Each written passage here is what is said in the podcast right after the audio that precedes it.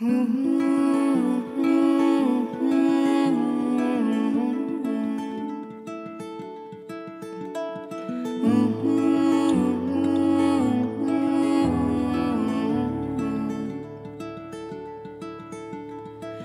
us be lovers, we'll marry our fortunes together. I've got some real estate here in my bag.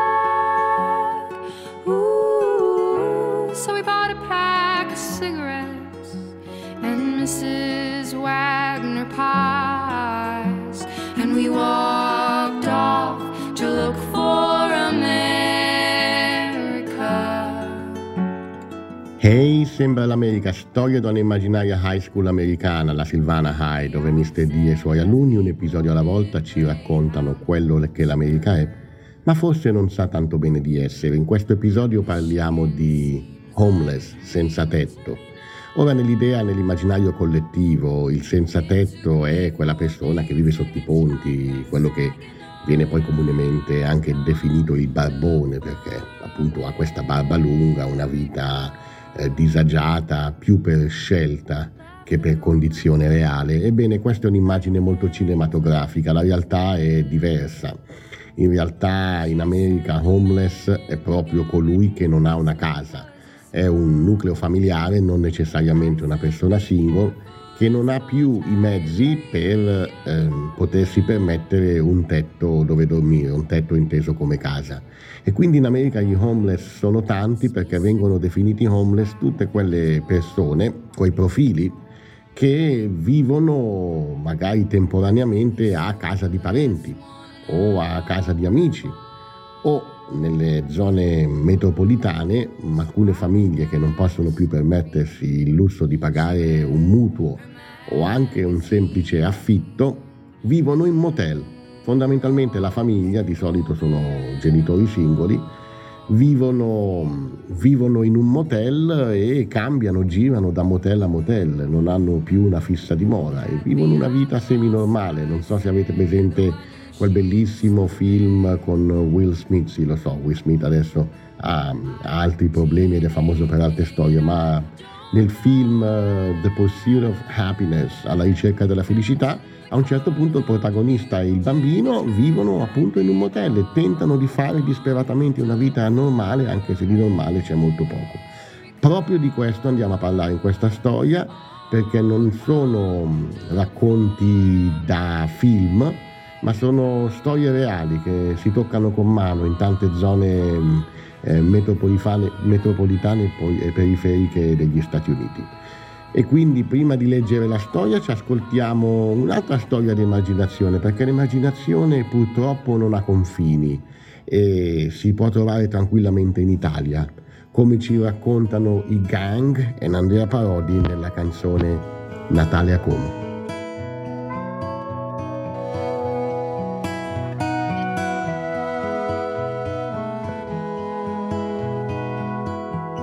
È già Natale, luminari accesi di tutti i colori.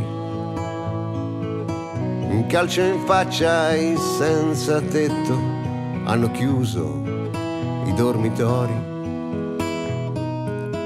E guai a dargli qualche soldo o qualcosa da mangiare. Non è decoroso per la città a Como è già Natale. Ma fino a dove vuoi arrivare prima di doverti vergognare? Resto immobile nella mia stanza, vigliacchi razzisti, maledetta ignoranza. Ritorna Woody Guthrie, ritorna tra di noi strappa gli occhi al paradiso e fai quello che puoi. E se incontrassi Cristo, digli aiutami se puoi. Ritorna Woody Guthrie tra di noi.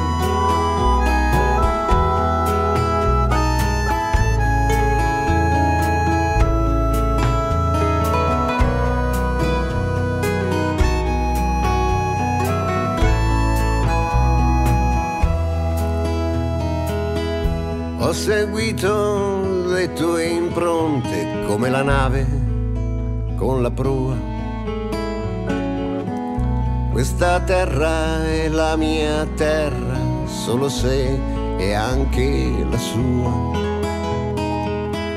Senza soldi e assicurazioni, senza l'odio delle religioni L'intolleranza porta al niente, la passione è commovente. Ritorna Woody Guthrie, ritorna tra di noi.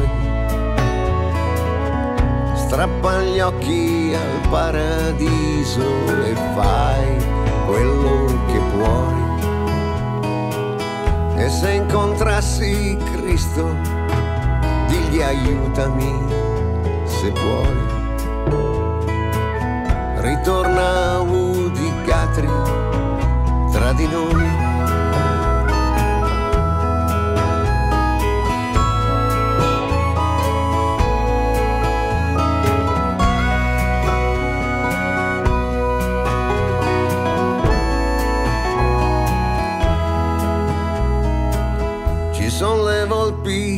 nel pollaio, una famiglia dorme nel granaio.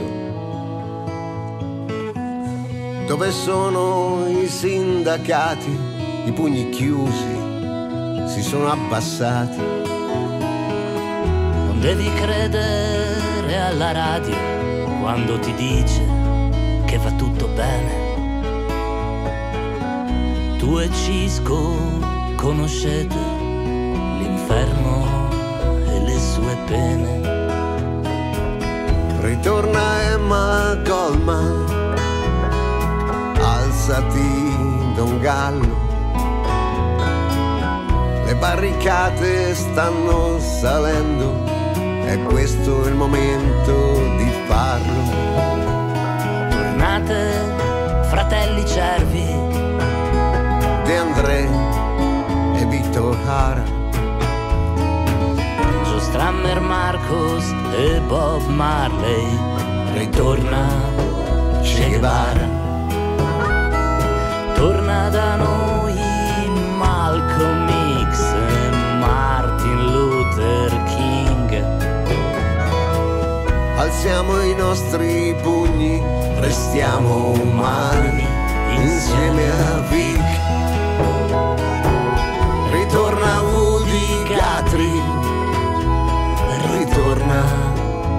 tra di noi. Strappa gli occhi al paradiso e fai quello che vuoi.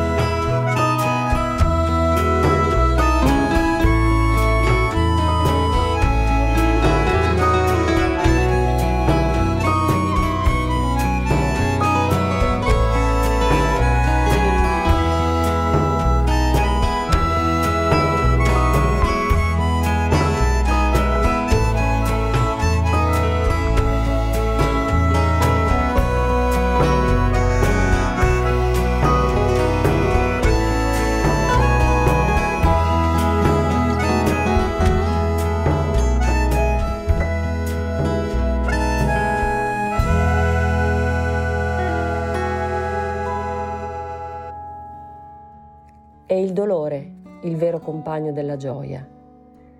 Liberate primum metu mortis, illa nobis iugum imponit, de inde metu paupertatis, si viscire quam nili nilla mali sit, compara inter se pauperum et vitum vultus, sepius pauper et fidelius ridet.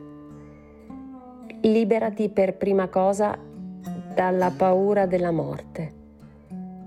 Bene, Priscilla, continua quella ci impone la pesantezza? Può passare, diciamo anche di sì. Chi vuole continuare? Nessuno risponde. Fisso meglio la classe e mi accorgo che quasi tutti, impercettibilmente, stanno masticando qualcosa. Kenzie continua a staccare quadratini di bagel facendoli sparire in bocca. Amira pizzica chicchi di riso con le mani. Alex infila maldestramente manciate di goldfish, salatine a forma di pesce con un retrogusto di formaggio, in bocca. Precious sfila lacci di string cheese, un tubetto bianco che qui si ostinano a chiamare formaggio. Uriah si accorge che mi sono incantato e allora comincia a tradurre senza aspettare un cenno da parte mia. Normalmente l'avrei sbranato, perché per essere bravo è bravo, ma le sue arie da professorino demoralizzano la classe. Questa volta invece lo lascio fare, mancano 5 minuti alla pausa pranzo e ho lo stomaco attorcigliato. Niente contro Seneca, ma quando ho fame mi sento più vicino a Plauto. In secondo luogo, dalla paura della povertà. Se vuoi capire come non ci sia nulla di male in essa, compare a poor man e un rich uomo. Un pover man ride more often e più faithfully. Chissà perché ogni volta che sono davvero stanco e affamato le lingue si confondono e si intrecciano, così che alla fine il latino, l'inglese e l'italiano danzano a balzi discordanti nel cervello, diventando un miscuglio denso di aggettivi, pronomi e genitivi anglosassoni. Pazienza, la traduzione sarà sicuramente giusta. Uriah passa tutti i pomeriggi a studiare l'ebraico nella sinagoga di Charlotte. Per lui Seneca è scorrevole e limpido come una pagina di Calvino. Il monotono bip monotono ci libera dalla fame. I miei alunni si alzano alla spicciolata e spariscono nei corridoi brulicanti di studenti affamati. Io apro con impazienza il sacco portapranzo e recupero il sandwich. Lo metto sulla scrivania con zelo religioso, spogliandolo delicatamente della carta che lo avvolge. Poi lo afferro con entrambe le mani, alzo la testa stringendolo saldamente in mano e vedo Sam, seduto nel mezzo dell'aula, che mi guarda distrattamente. Ha un viso inespressivo, gli occhi neri e la pelle color ebano che scintilla illuminata dalle luci plastiche del neon. Poso a malincuore il panino sulla scrivania, cerco di ricompormi e finalmente trovo la forza di parlare. Ma tu non vai in mensa? Sam sorride. Non ho tanta fame, Mr. D. Posso stare un po' qui? Ovvio che vuole parlare. Mica mi serve scomodare Piaget per capirlo, solo che alla fine sospiro, rimetto il sandwich nella carta, coprendolo goffamente e domando: Tutto bene, Sam? Certo, risponde lui, incerto. Ma perché non vai in mensa insieme agli altri allora? Eh, se questa settimana risparmi i soldi del pranzo, venerdì avrò 5 dollari e mi potrò comprare le flashcard per la classe di scienze. Do un'occhiata al sandwich e mi viene un moto di ribrezzo.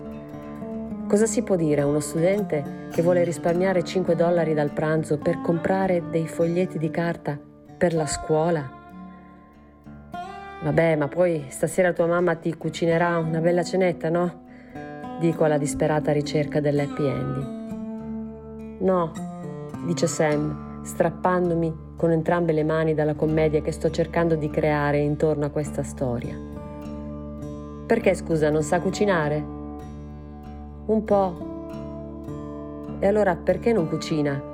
Chiedo, anche se temo di sapere la risposta. Questa settimana viviamo nel motel vicino a Raccordo Anulare e non abbiamo la cucina, ma per fortuna lì vicino c'è un Burger King. Motel? Mhm. Mia mamma, io e la mia sorellina. Cioè, fammi capire, voi abitate in un motel? Sì, in quella all'altezza dell'uscita 28 del raccordo, che tra l'altro a me piace perché ci sono il wifi incluso e la colazione, solo che non abbiamo il cucinino e nemmeno il frigo. Era una casa molto piccina, non c'era neanche una cucina. Ma quindi quanto è grande questo appartamento? Il motel dice c'è una sola camera con due letti, il bagno è sul piano in comune ma io quando posso uso quello della scuola perché quello del motel è disgustoso. Non si poteva fare pipì perché non c'era un bagno lì. E tuo papà? Sam mi studia per qualche secondo dai suoi grandi occhi neri, poi apre la bocca come per dire qualcosa, ma alla fine cambia idea e la richiude. Ma i compiti dove li fai? insisto. Di solito a scuola, oppure nella lobby perché in camera c'è sempre la tele accesa. Ma era bella, bella davvero, in via dei matti, numero zero. Siamo nel ventunesimo secolo tutti, in un modo o nell'altro, guardano ai numeri di questa economia. Chi perché è convinto che andiamo alla grande, chi perché pensa che potremmo andare ancora meglio. Del resto, la matematica non è un'opinione. Sento l'esigenza di dire qualcosa, qualunque cosa, non perché ho veramente qualcosa da dire, anzi, perché me lo impone la circostanza. Vedi Sam, però anche quello che stavamo leggendo oggi quando Seneca diceva che la povertà... Sam sorride, un sorriso buono, o forse solo bonario, poi alza una mano come a intimarmi di smettere. Rimango impietrito, Sam se ne accorge, allora aggiunge. Non mi fraintenda, io le frasi le traduco, ma non le voglio capire, allora non presto attenzione a quello che dicono, perché loro... Poi Alza la testa come a cercare qualcosa per completare il pensiero e alla fine, come folgorato da un'intuizione, conclude. Loro non sono come noi. Per i miei alunni, le frasi pirotecniche dei filosofi e dei poeti che vendono panacee di felicità o dei politici che scrivono slogan da vendere nelle piazze sono sterili esercizi di stile. Loro vogliono i fatti, possibilmente supportati da numeri concreti, facta, non verba. Ripenso a un discorso appassionato che Kennedy fece il 18 marzo del 1968 presso l'Università del Kansas, quando disse che il PIL misurava molte cose, furché ciò che rendeva la vita veramente degna di essere vissuta, e mi chiedo se oggi, nell'epoca dei social media, avrebbe fatto lo stesso discorso o magari avrebbe semplicemente scritto un post. Sam si alza con calma, mi saluta con un cenno ed esce dall'aula.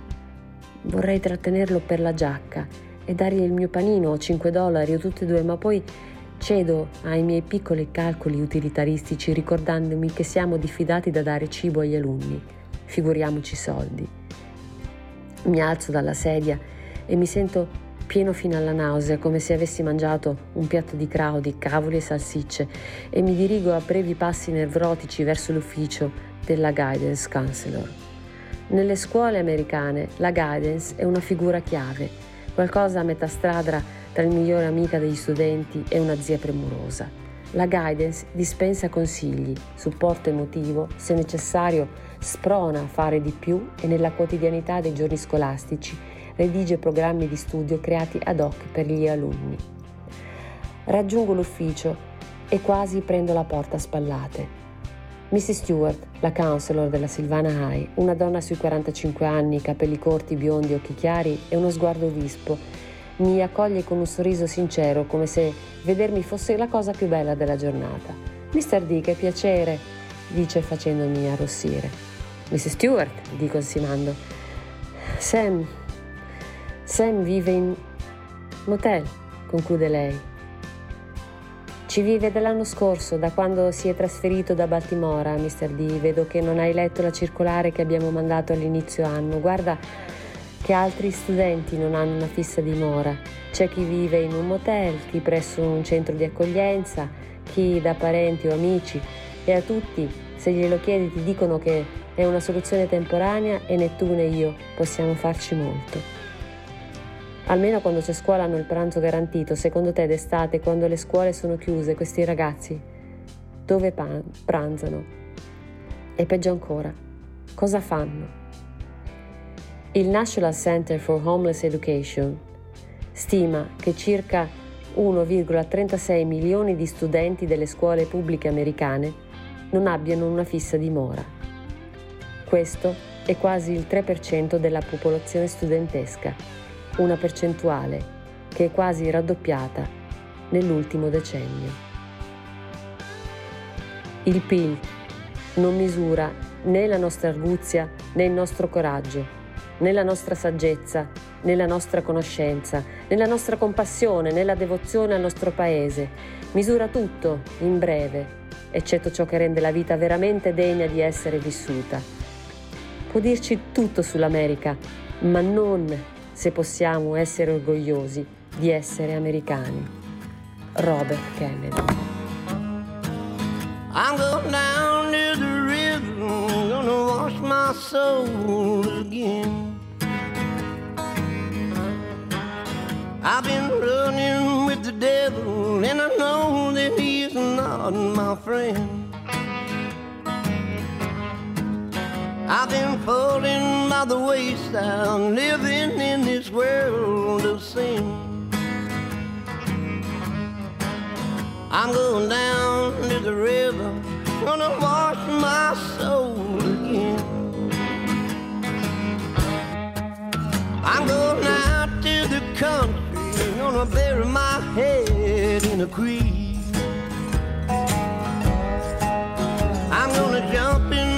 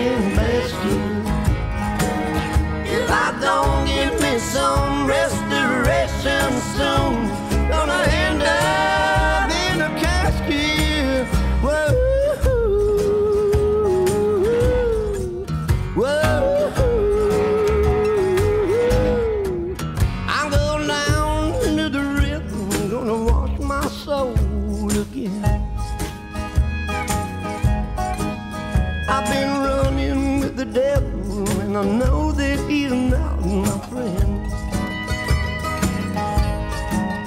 I've been falling by the wayside, living.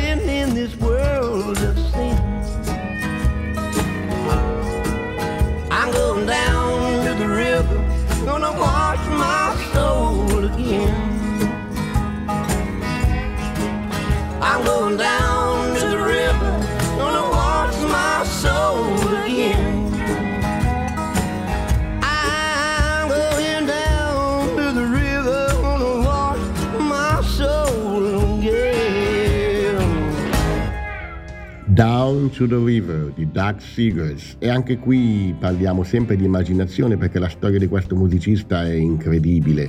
Era un senza tetto, era un senza dimora che grazie alla musica si è rimesso in gioco e adesso è sicuramente un personaggio molto rispettato negli Stati Uniti che riesce a vivere della cosa più bella, della propria musica. E noi ci diamo appuntamento al prossimo episodio. Ciao! Ehi, sembra l'America. Un romanzo di Michele Di Mauro in tutte le librerie e in esclusiva su ADMR Radio. mercoledì e venerdì alle ore 16 e in replica la domenica alle 12.30, con la voce narrante di Irene Sparacello e una suggestiva colonna sonora di grande musica americana.